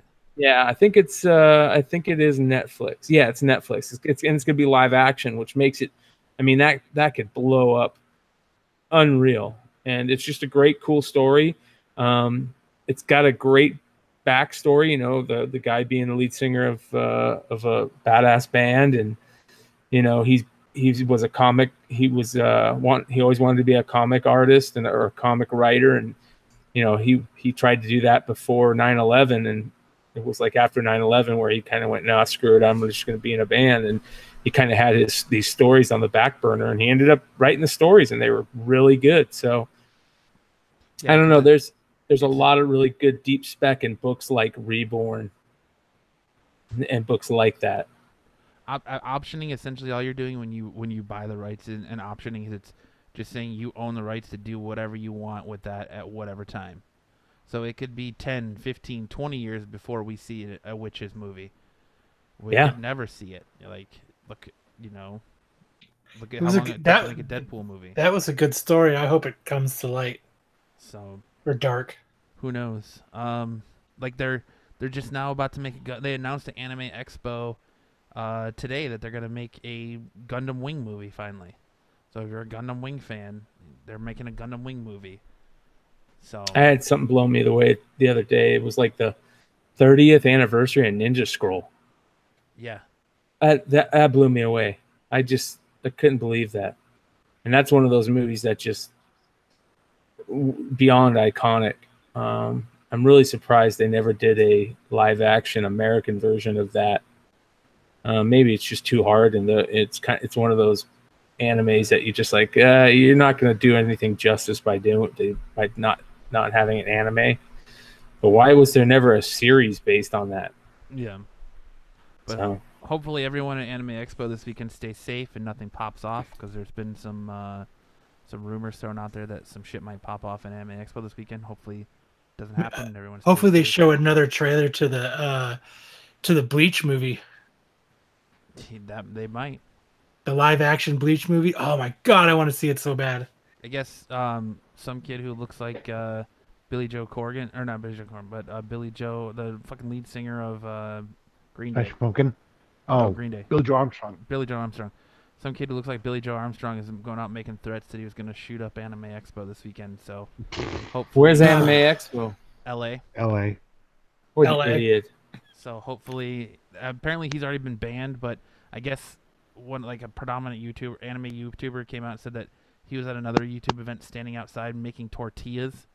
So and He's they ran Mexican? into each other. The want him. guy, the guy who threatened to shoot it up. So I guess they're saying if you see him, talk to the police. So hopefully nothing pops off and everyone stays That guy right there making tortillas. stays cool at um, They- at Anime. So he sent a text to his friend, I guess, and in the text he said that these uh these conventions are full of um posers and basically posers and nerds and that uh the No- these no conventions way. are prime these compri- these conventions are prime for a high school shooting done by a high schooler so hopefully that's not the case because this isn't you know the community we don't want that shit so No. we, we try to press acceptance and having a good time at conventions not shooting things up and So if I go to San Diego Comic Con, I get shot. One of you three get my books. I'll get them. you're not gonna get shot know. at san diego comic-con He might have a stroke. I have a stroke. you might have a stroke from heat that's definitely sure I thought that was Surprised I didn't happening get one today, man. 116. I thought I was gonna Yeah, melt. Shit, man. that Oh was god, it was terrible. It was 118 in my car in Buckeye. Ugh. I was outside all day and it sucked. so you think i'm gonna be kicking myself for not buying that nightwing cover No.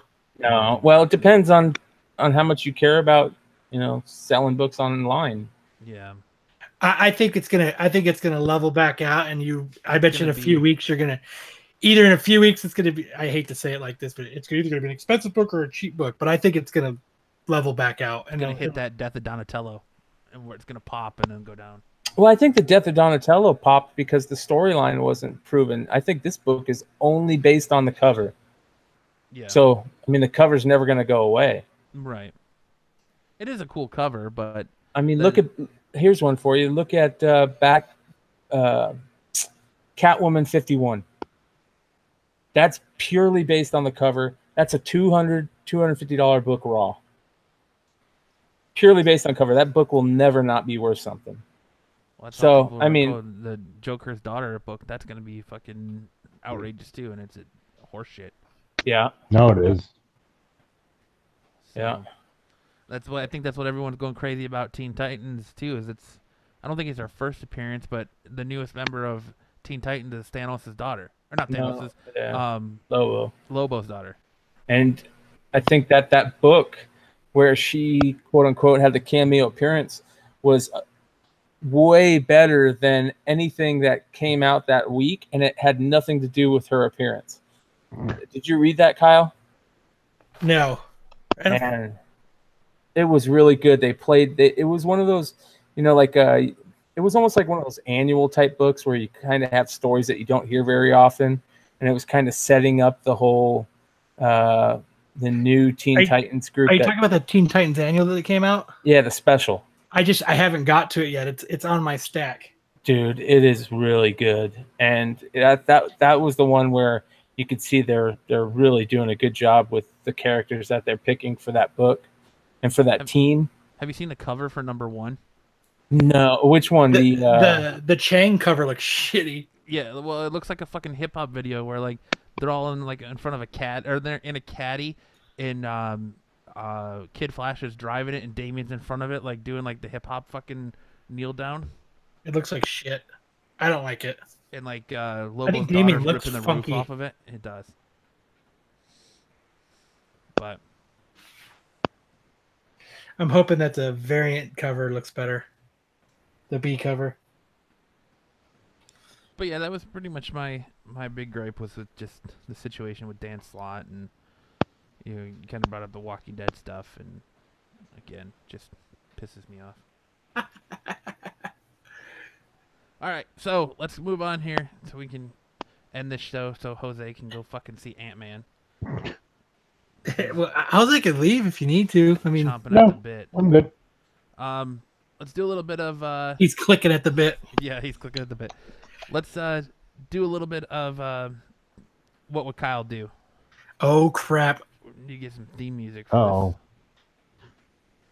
Um, where was it here? Okay. And you guys can chime in on this too. So this was sent in to us by a listener. It says, "What would Kyle do?" Kyle's a fresh transplant to Gotham City with a shiny new Glock. Soon after he sees the Joker finishing up another brutal murder, does he let the Joker go, knowing he will probably be next on the evil clown's murder list, or does he bust a clap or a clip in his ass, putting Batman on his tail, probably getting several beat ups and, and dying a short time later in prison? I guess the the possibility that Joker doesn't target Kyle or the Batman won't catch him. But come on. Cal would kill him because So he would, would be you, the one. what would who. you do, Kyle? Kill the Joker and putting Batman on your tail, or not kill the Joker and presumably having the Joker come after you? I think it would be better better to to burn out than fade away. So I'd rather go out in a blaze of glory. That, yep. That's so what I you'd would rather do. take out the Joker and then have Batman just beat your ass. So I think what would happen is I would try to, I would fail miserably because I don't do anything right, and that's how I end up dying by the hands of the Joker instead of Batman. Because I'll fail. I, I- it won't even. It will won't even. It won't even pan out for me. I'll Or fuck you it all fail up. miserably and the the gun jams and backfires and you fucking shoot yourself. It just blows up in my hand and I lose my fucking. I lose my right hand. God damn it! And then you become the new villain. I, be, I become left hand Kyle. To left hand Kyle. That's what I would do though. I I I would rather if I had to be written into a story, it would be. I would never be a, a character to spec on, so I'd rather burn out than fade away and just go out in a blaze of glory. We're gonna have He'd to be do bug that. number three. We're gonna have to write the adventures of Left Hand Kyle. What do you guys? What would you guys do? What That do you think should happen? Fresh take. Um, I gotta I'd probably take my shot. try to end the Joker. Well, you know Yep. Batman's not gonna kill you, so Yeah. But you know, He might just beat the piss out of you. right. But you get that fame of being the guy who killed the Joker. So Yeah, you'd be well known. something, you know, something's got to come with that. Some sort of protection's got to Batman come with can do it. So They have to kill him. yeah, nobody, nobody's been able to kill the, the Joker. He's been unstoppable. So. Maybe then I can become part of the detective crew. But then in the lore of the Joker, someone else will just take up his mantle and they'll just continue on. So It'd be cool if like you came in and that's what you were doing is you were single-handedly just taking everyone out. So then you hit the Joker, then you hit the Riddler, then you know what I mean. You just start Yeah. taking every. That would be kind of a cool storyline. you become Like a you're- vigilante with your little Glock. With your my one block. my Glock and my stub, my Yeah. stub, Stubborn. my stubbin. So you What see would me? do, Brian? Oh man, uh, take a picture with him. Get it, ask for a selfie. Selfie. I don't know, man. I think he's the best character in comics. I might freak out and have a fanboy moment. I'm about to have you a go, fan. Mr. Joker, sir. Here's this shiny new gun I just bought. Your your knees Hand start shaking and you start stuttering and sweating. I'm, I'm about to have a fanboy moment right now. I just got retweeted. Had something retweeted by Greg Capullo. Ooh. Oh, look at you! Yeah, man. I'm about to, I'm about to freak out. Literally just happened, dude. Like last two minutes ago. What'd you say to him? He put out a. I loved your barbecue set. he he uh he he bought a house in Sedona, so I don't know if he's st- in the valley still right now, but uh, he made a post showing he was buying a uh, a Scorp light, the little flashlights, the black and white Scorp lights, Uh huh. and scorpions are the bane of my existence here in my house because I take my dog for a nightly walk and they're fucking everywhere. So I posted a picture just saying exactly that, and of the because I have a big huge scorp light that I take out with me, and I have to keep her away from because she likes to eat them for some fucking idiotic reason. Um, so I posted a picture of the scorps, and he he, he retweeted it. Let's see what he said here. Kind of funny. I don't mean to to, to, to break into uh, Kyle's uh, gig, but No, you're good. he's, Yeah, he cool. said, uh, "Gonna be scorpion proofing my new digs with weather stripping caulk and chems. No kill policy can only go so far." So Hey, Batman. there we Yeah. go. and that's why it's fun. You know, you look at the difference between Greg Capullo and Dan Slott, and here's Greg Capullo talking about killing scorpions, and Dan Slott's crying about people spoiling comics. Well, dude, like you live in, if especially where he lives in Sedona in the desert, you're you're gonna get, you're gonna get scorpions. Yeah. I freaking love it that he went and bought a house in the desert. How metal is Greg Capullo? Right? Especially Sedona. He's a sucker. Welcome to the heat, fucker. he, wants, he wants to get away, man. you Yes, know? he does. He's smart. Eh, But that means so that He's gonna start potential that selling he's gonna be crystals in a little shop down conventions here. Sedona. So maybe he'll be doing more conventions here now since he fucking lives here. Right? That'd be cool. Like like just little conventions. Shit, we If don't was have any of those. If I was him, I would, I would sun. I would fucking snowbird it, man. Live back where you in New York or wherever you were before the the summer, and then, or you know, during the summer, and then come back here in the winter. Yeah, that shit. yeah. Because Yeah. who who wants to live here in 115? We're just crazy. It is We're every every summer, man. Every year, I just my depression gets worse and worse as soon as the heat starts going up, and I'm just thinking to myself every year ways to get out of this place. I think Bobby Hill said it best when he came to Arizona. Yeah. like people text me all the time. My buddies back east are like, "Oh, 115, man, it, must be sweating your balls out." I was like, "Actually, no. I'm it, I'm in a comfortable, cool 75 degrees inside. Oh, you don't go outside? Fuck no, I don't go outside in the summer. What are you nuts? Who the fuck goes You outside? know? You I can't do. Take your dogs for a walk because you have to buy booties for them and shit. Yeah. That's Oh, the sucks. truth. That's the truth. If it gets to like 90 or 95 degrees, the, the blacktop's like 150. So imagine what it what it is at 110. I got a plain grass in my backyard. My dog loves to be outside. He's running around. He's running around the backyard, and now like he goes out, does his business. Come in today, he took a piss on the dirt, and it was like, and you can see the fucking steam coming off of it. And he was like, nope, and came. He comes right back in and lays under the fucking air conditioner. Yeah, it's nice that you got 75 degrees all the time. I know. Hey, as soon as it hit 113, like I was saying to you guys before, I just went home. I saw it was 113. I just packed my shit up and I and I, I left work. I was like, I can't do this anymore. I'm going home. I'm going home. Fuck Just too guys, I'm hot. Going home. Yeah, like I uh, before I clocked out, I went outside and turned on my car for like 10, 15 minutes so it get cool. It got way too fucking hot today. But I'm telling you, I do have a nice tan right now. Nice. Hey, did you cut your hair? No. All right. All right. I right. was going to give you shit. One more. Why'd you think that? Sorry. You made you made a post saying I'm it's getting close. I'm going to have to do it. And somebody was, said like don't do it, dude. No, no, I didn't do it. And we have one more. What would Kyle do? What would Kyle do if he was standing in the ocean with his wife and someone yelled shark? I would push her in the water and run. Is that what you did? So this is this is what happened. I don't know. I, I don't know if she's listening to the show right now. She wanted to come in to make sure I was telling the story right. So what happened was, yeah, we got married. So we've been married for 15 years. So we got married that our our uh, anniversary for for our honeymoon. We went to San Diego, and so we. It, it was a rough trip getting there. Like it was a it was a really rough trip. They like they were having like uh like a marathon on the freeway. So like the freeways were shut down, so we couldn't get there. It was just frustrating.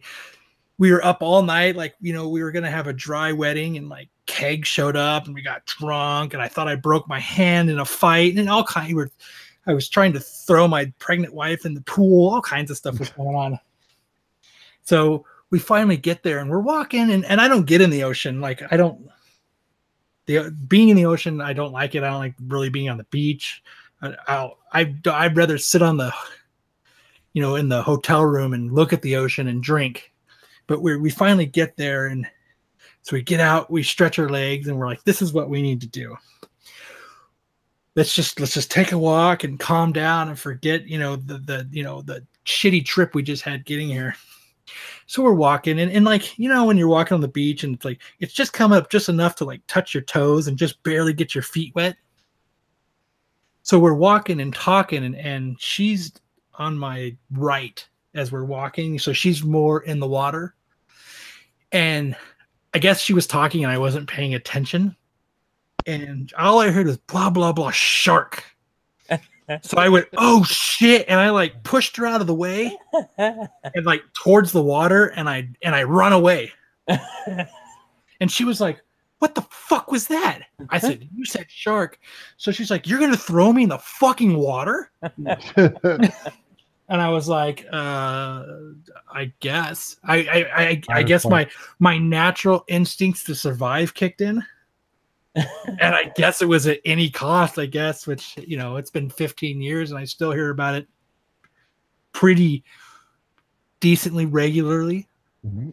But that's yeah, that's so that's what's happened. So if you're walking next to me and we're um and I hear the word shark, I'm just gonna let you know that um, pushing it's you down. it's fighter it's fight or flight, and I'm fighting you into the shark. He's gonna take you, not me. So I, you know, I had I had to survive with the bloodline. I guess I don't know. even though she was, even though she was five months pregnant with our son, You push her down at five months pregnant? she didn't. I didn't push her down. I kind of just like pushed her out of the way, even though she was on my right, and I Shark. and I ran left. I still pushed her towards the ocean. She didn't fall or anything, but she like, like I like nudged her to, into the ocean more and like ran away, and she had no idea why. So Jeez. forewarn if you're ever with me at the ocean, that's what's gonna happen. I've never heard that story before. I don't think you've ever told that story.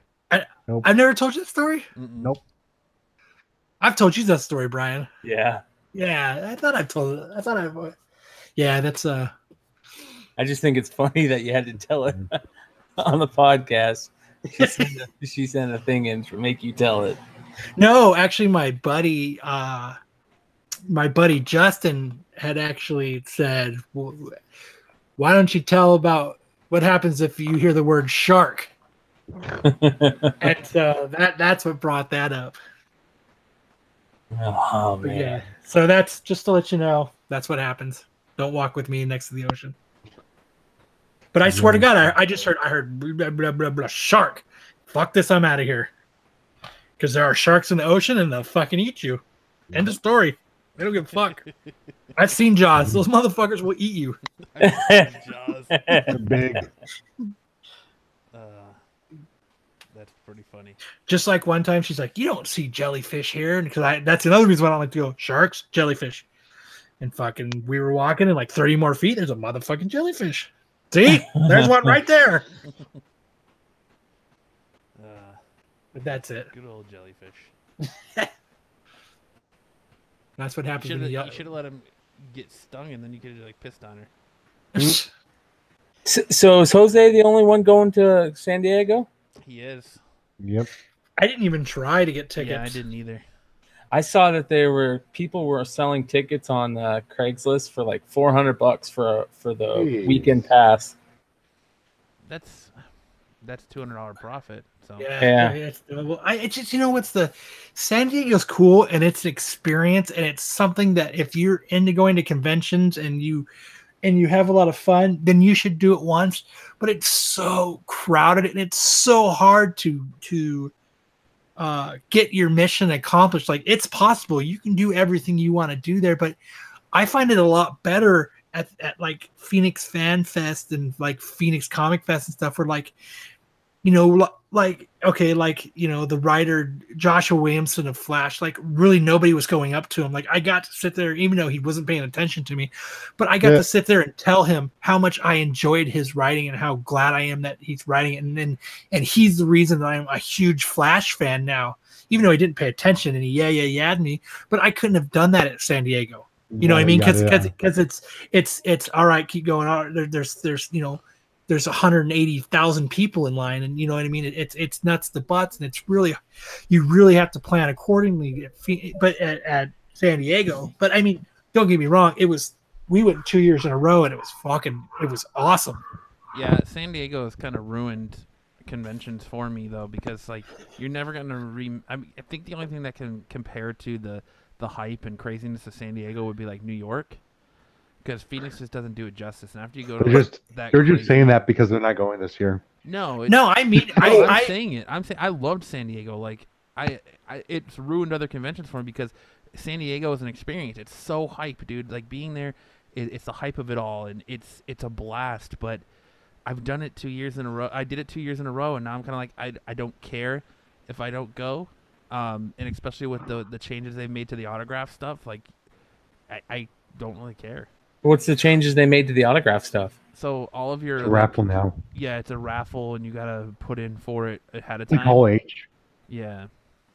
Yeah, that's shit. Yeah. So it's But- not mad dash at the beginning of the convention to get First your come, first serve. Right. It's you gotta win a raffle.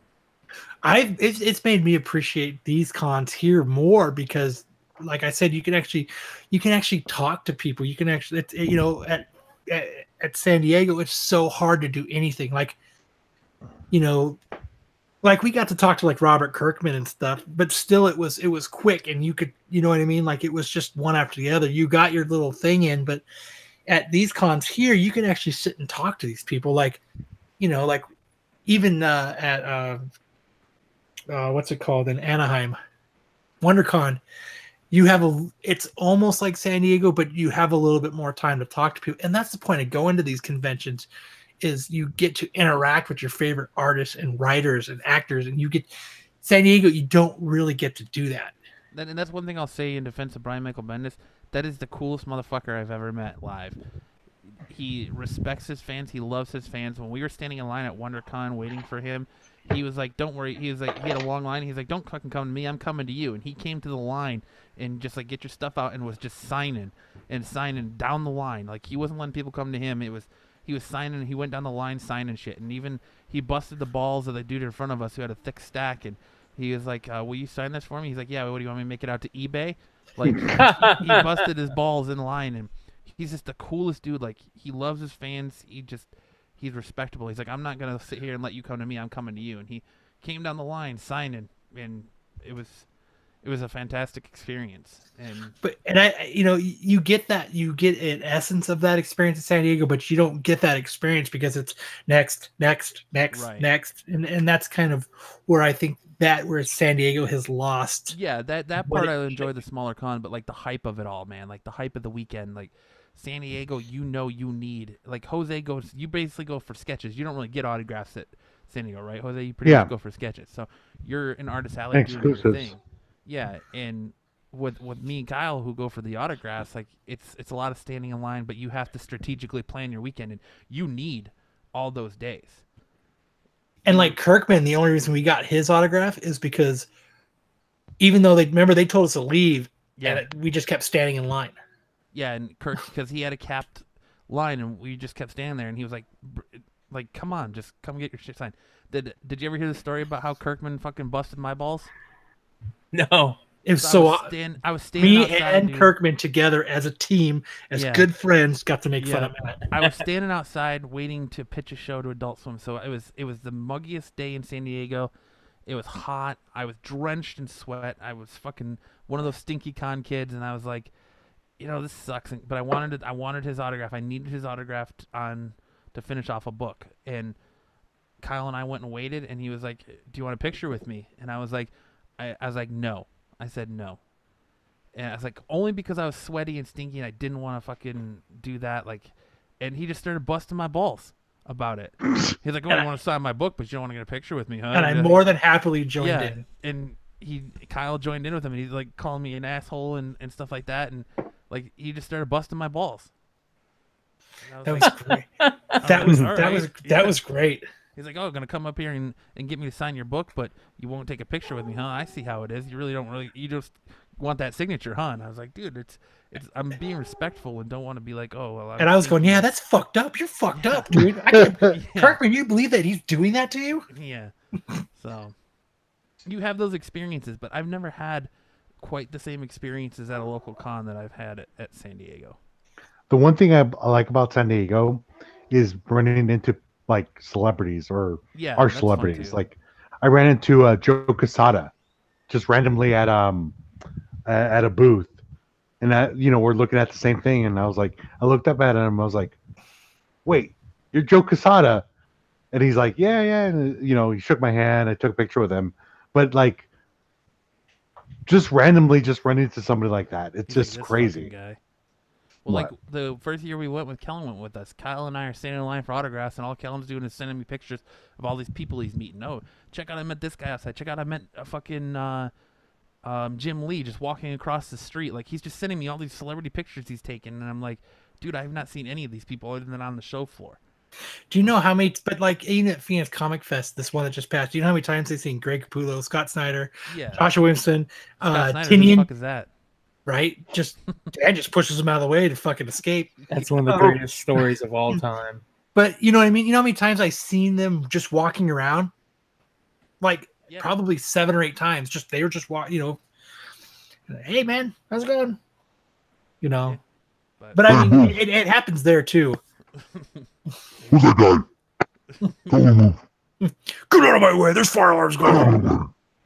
Or like God Us, Snyder, who the fuck is that? you're in the middle of the show floor. I- I think that was that's still one of the craziest things to me. It pissed me off at the time, but looking back on it, like just standing there in the middle of the floor and someone screams, "It's Norman Reedus!" and you see the wall, you look over and there he is, and then all of a sudden you're in just like war, a swarm of people. Like you can't move. It's it's insane. Remember my shirt turned brown. Yeah, it's insane. Like there's nothing.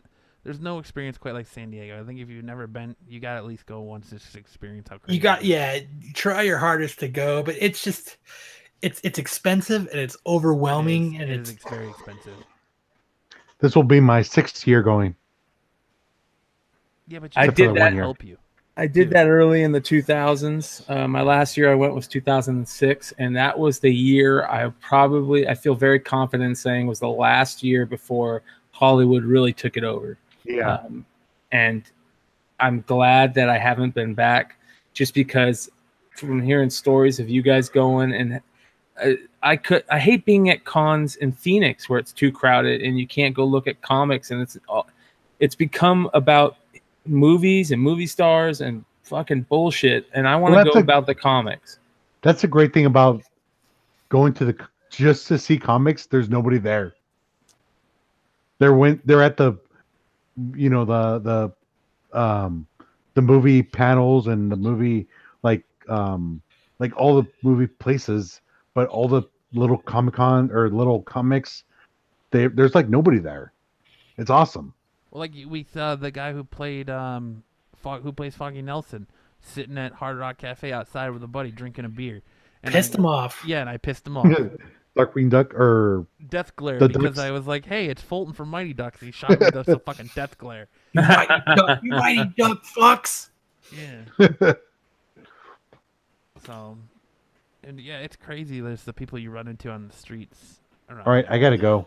The movie's gonna start in 19 minutes. Later, Jose. All right, see you guys later. Later, Jose. Bye, Jose. It's Well, I awesome mean, having you on, Brian. That's a good place Oh, yeah. we, can, we can end it. So, for this week, um, want to thank everyone that came to hang out tonight, watching us live on YouTube. I want to thank Brian again for joining us, and hopefully you Thank can you, have Brian. him on I enjoy Many- it. Thank you, Brian. more times. But um, for the Absolute Geek Podcast, I'm Matt. And everybody cares about comics at Comic Con. Right? I'm just kidding. Nobody does. You're right. I'm Matt, I'm Kyle. I'm Jose. I'm Brian. and we will see you next time.